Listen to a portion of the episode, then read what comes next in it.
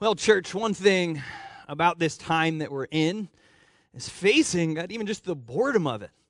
So that's why I've been grateful, kind of in this quarantine time, that the Last Dance has been airing. I don't know if you've been watching that, The Last Dance, which is different than Save the Last Dance. One is a movie about dancing with Julia Stiles, one is about the Chicago Bulls dynasty. I've made that mistake. Don't make the mistake, it's embarrassing.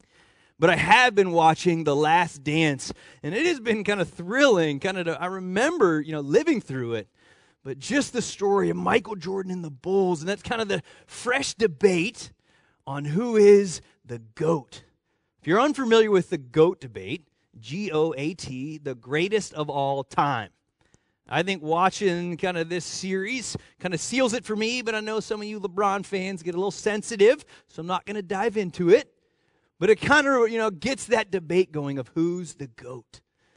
It's been fun to watch, but I bring that up now because we're going to dive into the passage, and that's the debate that the disciples are having. Not about Jesus, they're going to have the debate of who is the GOAT. And that's we're going to pick up coming off of the Last Supper. Kind of that is the context. We're going to dive into Luke 22 if you're following along in your own Bible at home. If not, fear not. My face is going to magically disappear, and the words will magically appear on your screen. We're in Luke 22, picking it up in verse 24. Follow along as I read.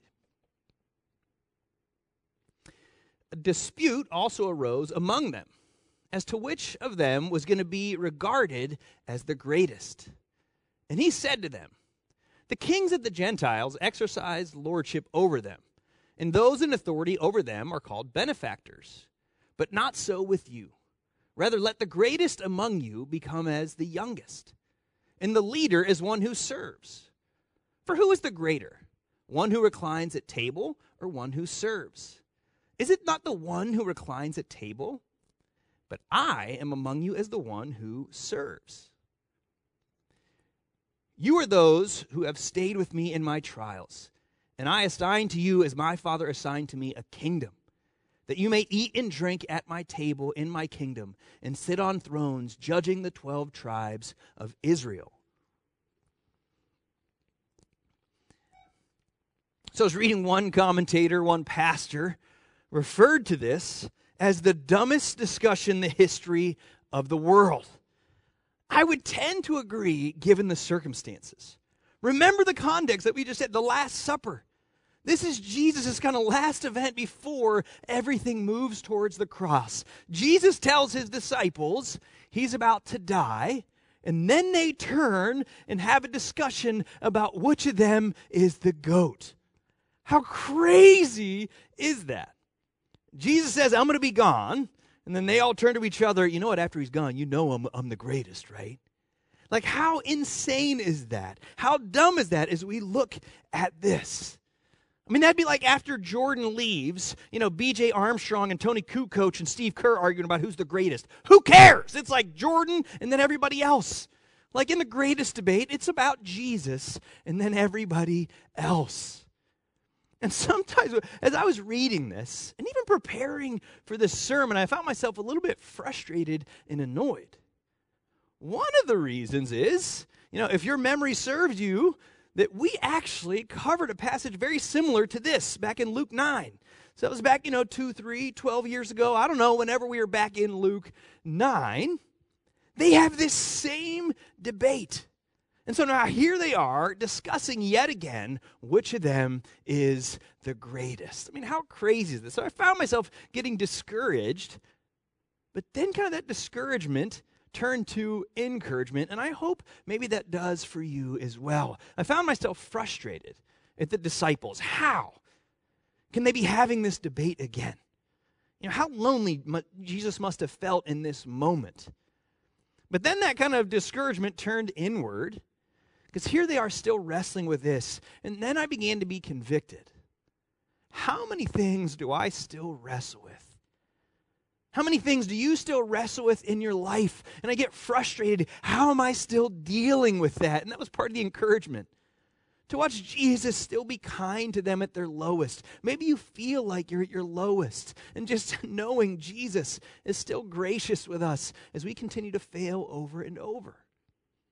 The other thing that really kind of encouraged me, I remember first my, when I first started diving into God's Word. I mean, the distinct thing I took away, obviously being impressed with God, but being so disappointed with all the heroes of the faith. These are the apostles, the 12 disciples, and look how foolish they are. And again, that turned to that discouragement turned to encouragement for me because I want you to think of this. When I watch these guys, I can relate to them. Imagine if when you got in your Bible and you read about the followers of Christ, they were these kind of flawless, like Christian, like Navy SEALs. I mean, never failed. If there was Jesus was perfect, and then we read about his followers, and all of them were perfect little saints, like, yes, Jesus, we don't sin, Jesus, we don't. If all of his followers were perfect, we could never relate to them. But what we have here, reading the text, is they struggle with who is the greatest as Jesus is going to the cross. I get encouraged because I look at them and think, man, if God can use foolish men like that, maybe God can use people like you and me. So that's the context we're dealing with. Let's kind of dive into this passage together of this discussion who is the greatest. Here's what I want to go through the rest of our time. I want to look at, you know, what is the this is what Jesus does. You know, he sets up and looks at compares the culture's view of greatness compared to his view of true greatness. And then I want to spend a little time, you know, encouraging us down that road. So that's what I want to spend, you know, with the rest of our time. So let's look at that.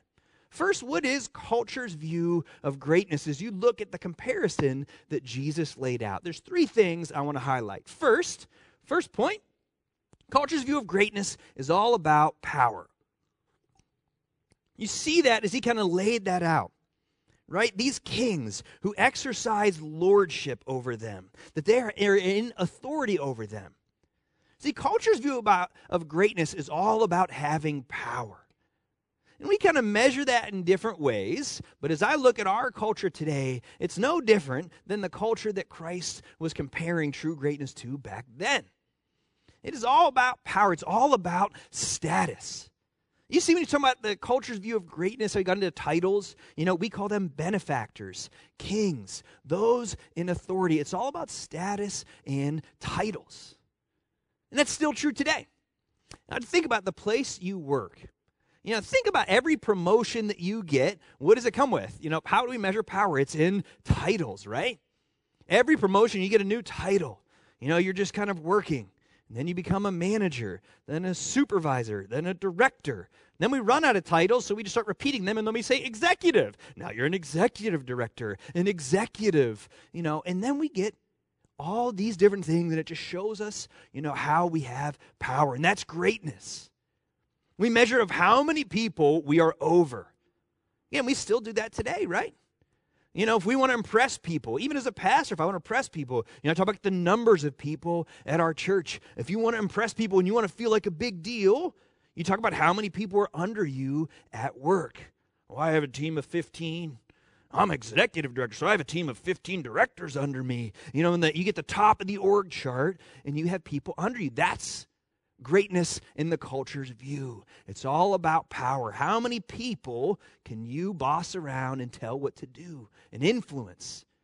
How many followers do you have? And last thing I want to talk about power before I move on to the next point, because I think it's unavoidable. When you think about greatness, what is power? Money is power. You know, who is great in our society? It's the wealthy class. When Jesus talked about those benefactors, you know, those were the wealthy ruling class. Isn't it the same today? You know, as people are chasing greatness in our culture, it's all about power. Do you have the position of power? Do you have the right title and status? And do you have the money? Money is power. There's a huge thing as we are looking at what is great in our culture. One, it's power, but it's not just about having power and being in those positions. Did you kind of see where he transitioned towards the end? He talked about, I'm going to assign to you kingdoms, that you'll be judges and rulers. So it's not wrong per se just to have power, but the question is, What do you do with your power? How do you use that power? So, looking at culture's view of greatness, one, it's all about power, but more specifically, secondly, it's about privilege. How do you use your power to be great in our world today? You have power, you have money for what? For your own privilege and personal gain. Don't we look at people that way? That is living the good life. Jesus laid that out in his comparison, right? You know, who would you rather be? The one who reclines at table or the one who serves?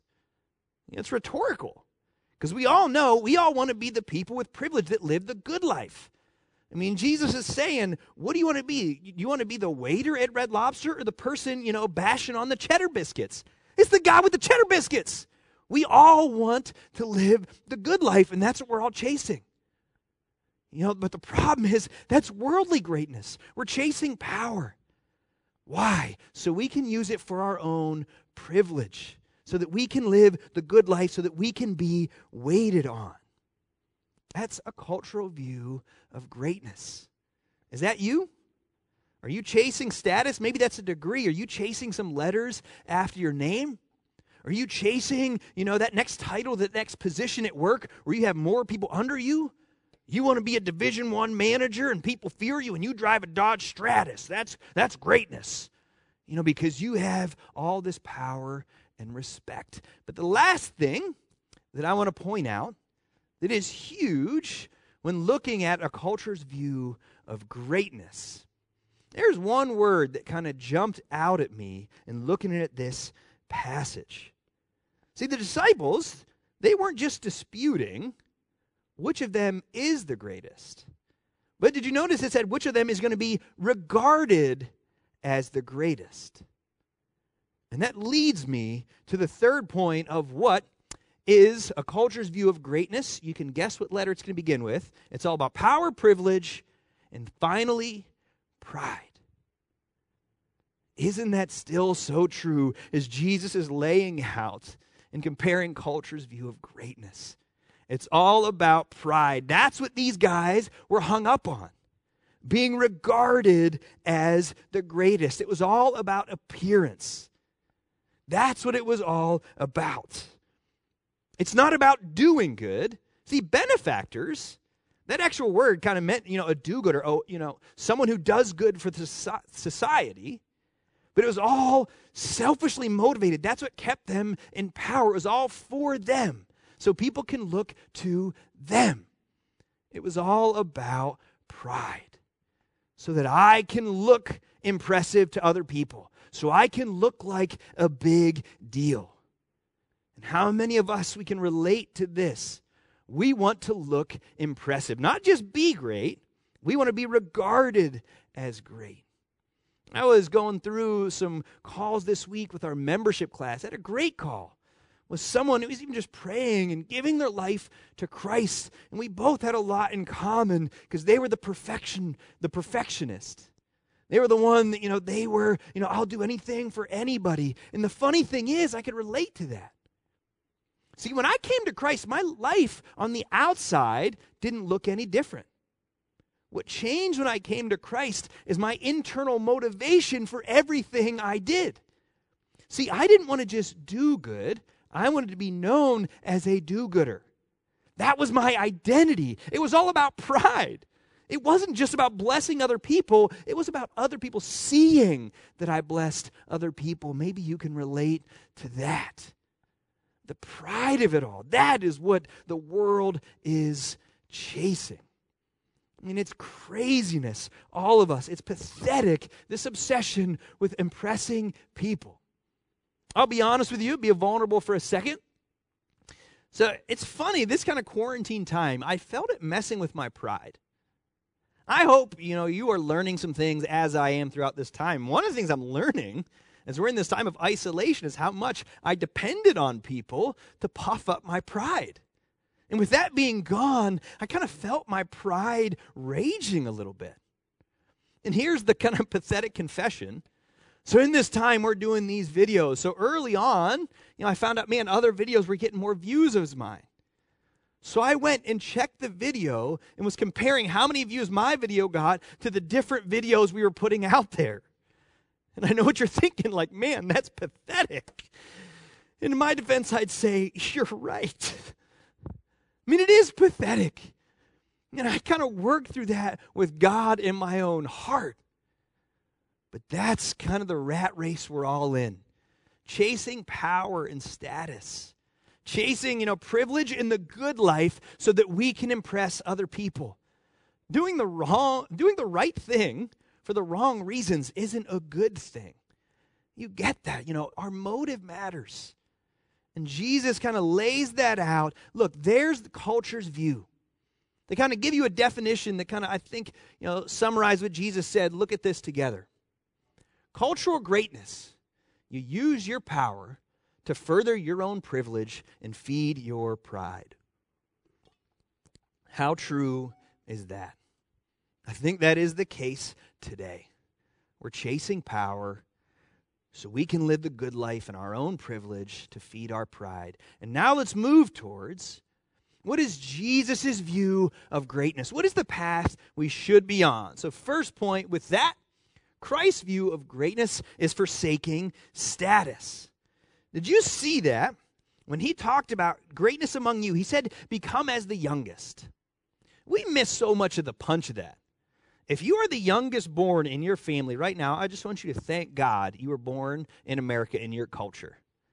Now, to be born the youngest now means you're the golden child. You have your own rules. Your parents love you the most. The government sends you stimulus checks. Like, it's just a good time to be alive if you're the youngest. So we miss some of this. Because some of what was Jesus saying in this culture, the youngest had no status. See, the youngest served the oldest. So when he's saying, become as the youngest, I want you to forsake all status. Stop trying to act like a big deal. You know, he talked about the last dance. You know, so when Scottie Pippen came on the team, he wanted to act like a big deal, and then they had to remind him, "Lo, you're a rookie." So when he's saying become as the youngest, that's probably a better illustration for us. You know, wherever you are, you need to just act like a rookie. You're not a big deal. Don't act like, you know, you can boss people around. Look, I'm not for hazing, but you see it on, you know, teams where the rookies got to bring the donuts. The rookies have to carry the pads of the veterans. When Jesus is saying become as the youngest, that's what he's saying. If you want to be great, I want you to act like a rookie. Act like you're not a big deal. Don't lean on your title so that you can boss people around, so that you can have privilege. I mean, maybe you're not on a team. I want you to think about it in your own workplace. What does that look like to be the youngest? I mean, many of kind of the work environments, seniority rules, right? Don't act like, and maybe I don't know how long you've been there, but don't use your seniority for your own privilege. He's saying, act like the youngest. What if when you went into work, you ignored whatever title you held, ignored your seniority, and you just saw yourself there to bless everybody else? That's what Jesus is saying here. We should forsake our status. What if you did that in your workplace? That you didn't use your seniority for your own privilege, you know, you get what that matters. You know, you get vacation privileges, you get office, you know, you get first dibs and all that. You say, look, I don't care. I'm going to pretend like I don't have any seniority because I'm not going to use my title for my own privilege. So Christ's view of greatness is forsake status. Stop pursuing all these things. And again, remember, even if you have it, even if you have a big title, that's fine. Having it isn't the issue. It's how do you use it? Act like you don't have it. Jesus had the greatest, the highest name above all names, the highest title of all. And he said he didn't think of that at all. That didn't come into his mind. What if we were the same? That is greatness. Secondly, so forsake status and be completely selfless. See, again, what is compared to the world's view of greatness? You use your power so you can gain privilege. Even when you do good, you do good to people that will help you. Jesus saying, if you want to be great, I want you to do things that don't benefit you at all. I want you to love the least of these. I want you to particularly help those that cannot pay you back. I want you to be completely selfless. Can you imagine living your life that way? where it is of no benefit to yourself. That you use your title, that you use your money and your influence, not for your own privilege, but simply to bless and serve other people.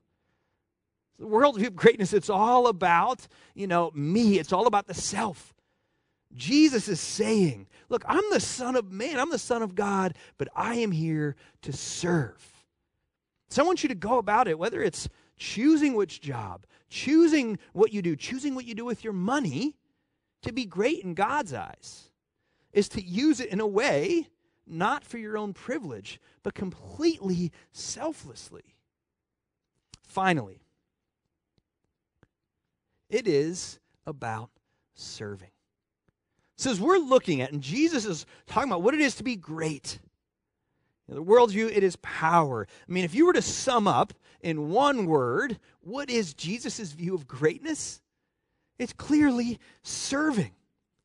If you want to be great in God's economy, and that's what's happening here.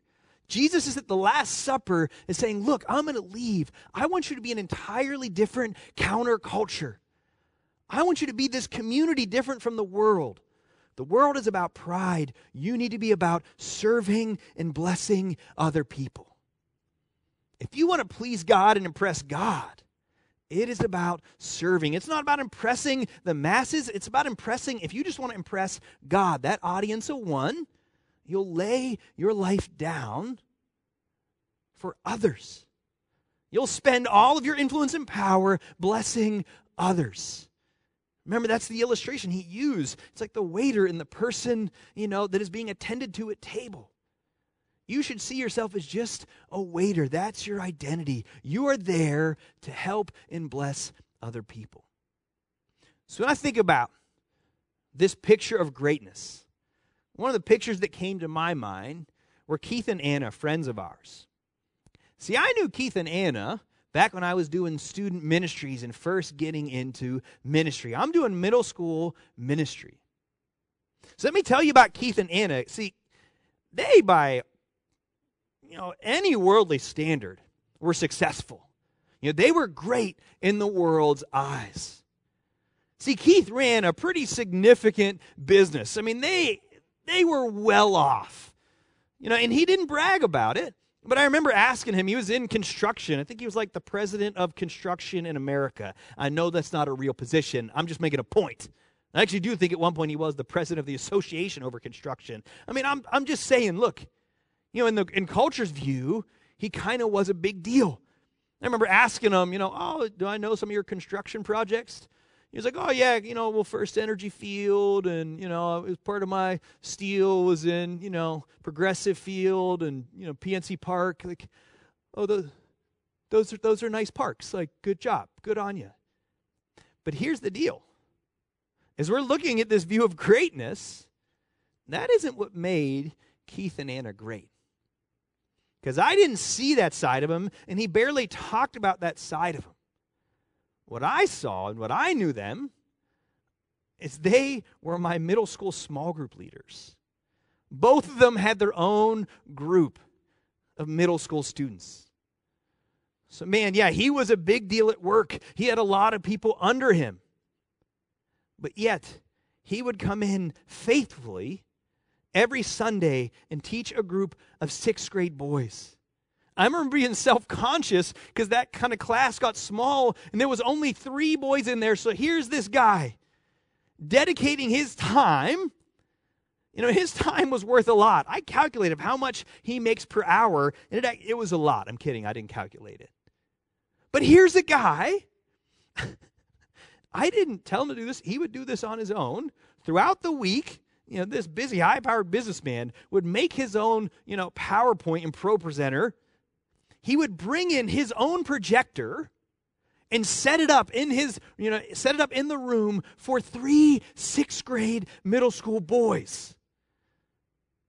I mean, that is greatness. That is selfless. Look, I love middle school, but we can all admit that's kind of a crazy time. It wasn't very rewarding for him those sixth grade boys, you know, his kind of valuable time, they rewarded him by like hiding under the table and burping during the study. Like that was his big reward. but he was great because he served. And yes, he had a very nice house. But did he use it just for his own privilege? No. That big house, every week he would fill it with high school kids so he can tell them about Jesus. He would host dozens and dozens of high school kids to tell them about Jesus. Keith and Anna weren't great because they had a lot of money. They were great because they served middle school kids and poured out their lives to love on them. They opened up their homes. I'll tell you one last story about them because it's personal to us.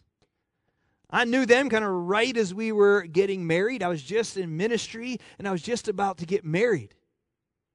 And Anna, that was Keith's wife, they uh, tells my wife, "Hey, I, I want to take you out sometime." This was right before our right before we got married. Said, "Well, hey, I want to buy you a dress." She takes my wife out right before we're about to go on our honeymoon and they're trying on dresses and she asked my wife oh you know which one do you like? And she's like wow i love them all. And she just buys them all. She just buys all six dresses for my wife like takes her on a shopping spree. At this time i was a youth pastor i.e we didn't have a lot of money. Like we barely did any shopping let alone a spree of shopping and what a way to bless us right before we're going to go on our honeymoon. He buys us all these dresses. Look, I was about to get married. Like, my wife could wear a burlap sack and MC Hammer pants, and I'm like, girl, you look fine, you know? I mean, I'm going on my honeymoon. I know there's kids listen, I ain't going to go into detail, but what a beautiful thing. I still remember some of those dresses. If you want to be great, what if you take somebody out and bless them, somebody who has less means than you? That is greatness. Using your life, using your means, not for your own self, but to bless other people. What if you find somebody this week that won't be able to pay you back? And I don't care what the job is. Just love them and serve that person and pour yourself out. That is true greatness in Christ. It's forsaking status. It is completely selfless. It's not about blessing yourself, it's about serving. To give you a definition for that, Christ like greatness, forsaking status, and using all of your power to serve. That's what Jesus lays out as they're arguing about which one of them is the goat. He's saying, look, here is true greatness. And I want to kind of spend the rest of our time just spurring you on to that. I'm going to be honest with you. This was a tough passage. And particularly for me, this was, you know, it's snowing in May. This was just a tough weekend. I mean, is one of those maybe how many days I was just grumpy and irritable this weekend. There's a lot of heavy stuff going on in my life personally, obviously in the country. You know, I ran my 2.23 miles kind of as in honor of Ahmaud, the kid that was brutally murdered. I'm on that jog this weekend trying to figure out how I'm going to talk to my kid about racism. I mean, it was hard. It was heavy. We're all feeling kind of this lockdown and it's wearing on us. And now I'm going to come in and I'm going to tell us you need to serve. You need to not care about yourself. Get out there. How in the world do we do that? Part of what I come to is, man, I do want you to pursue true greatness. To just lay your life down, and I don't care what the job is, but how do we get there?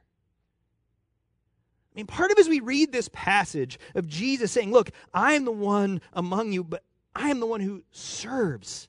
Jesus is the example, and it's hard not to picture the example of John 13 of Jesus washing the disciples' feet. And that's where it clicked in my heart of how can we get there? I don't know if you remember that scene. And again, that's where if you feel like you're too big for any job, go read that story again. Jesus said, You're chasing titles. How about you pick up a towel and wash some feet? He gets to Peter. And of course, Peter feels embarrassed and he feels uncomfortable. And Jesus says, Look, you know, I need to wash you for you to go out, and I need to serve you for you to go out and serve others. How can I call you in the midst of as tired as you feel and as worn down as you feel? I need to remind us that Jesus first served me. That I don't need to be known as a do gooder. I don't need to impress other people because my identity is secure in Christ. Jesus says, I have cleansed you, I have served you. Remind yourself of that. That's why you don't have to be a slave of fear because you're a child of God. God has cleansed you if you've given your life to Him. Now, when I'm reminded that I am secure in Christ, that Jesus is looking out for me, I can lay down my life to serve. I want you to go be great. I want you to live for other people because Jesus has already secured your identity. Stop pursuing the applause of man and just worry about the applause of one. That audience of one. Because that's the thing. I'm going to tell you, you know, do something good this week. And in just the name of Jesus, you know, on, you know I put, I swear on the Bible and Chick fil A nuggets, like, please don't post about it. Like, we're missing the point. Don't do it for recognition. Just do it to love other people. But here's the, here's the catch it's not recognition of man. Do it because God will see it. Don't do it to get rewarded by people. Do it to get rewarded by Him. And that's where the passage ends. It talks about you're going to dine with me one day. That's how I can call us to serve and lay down your life and get no recognition because Jesus will recognize you one day.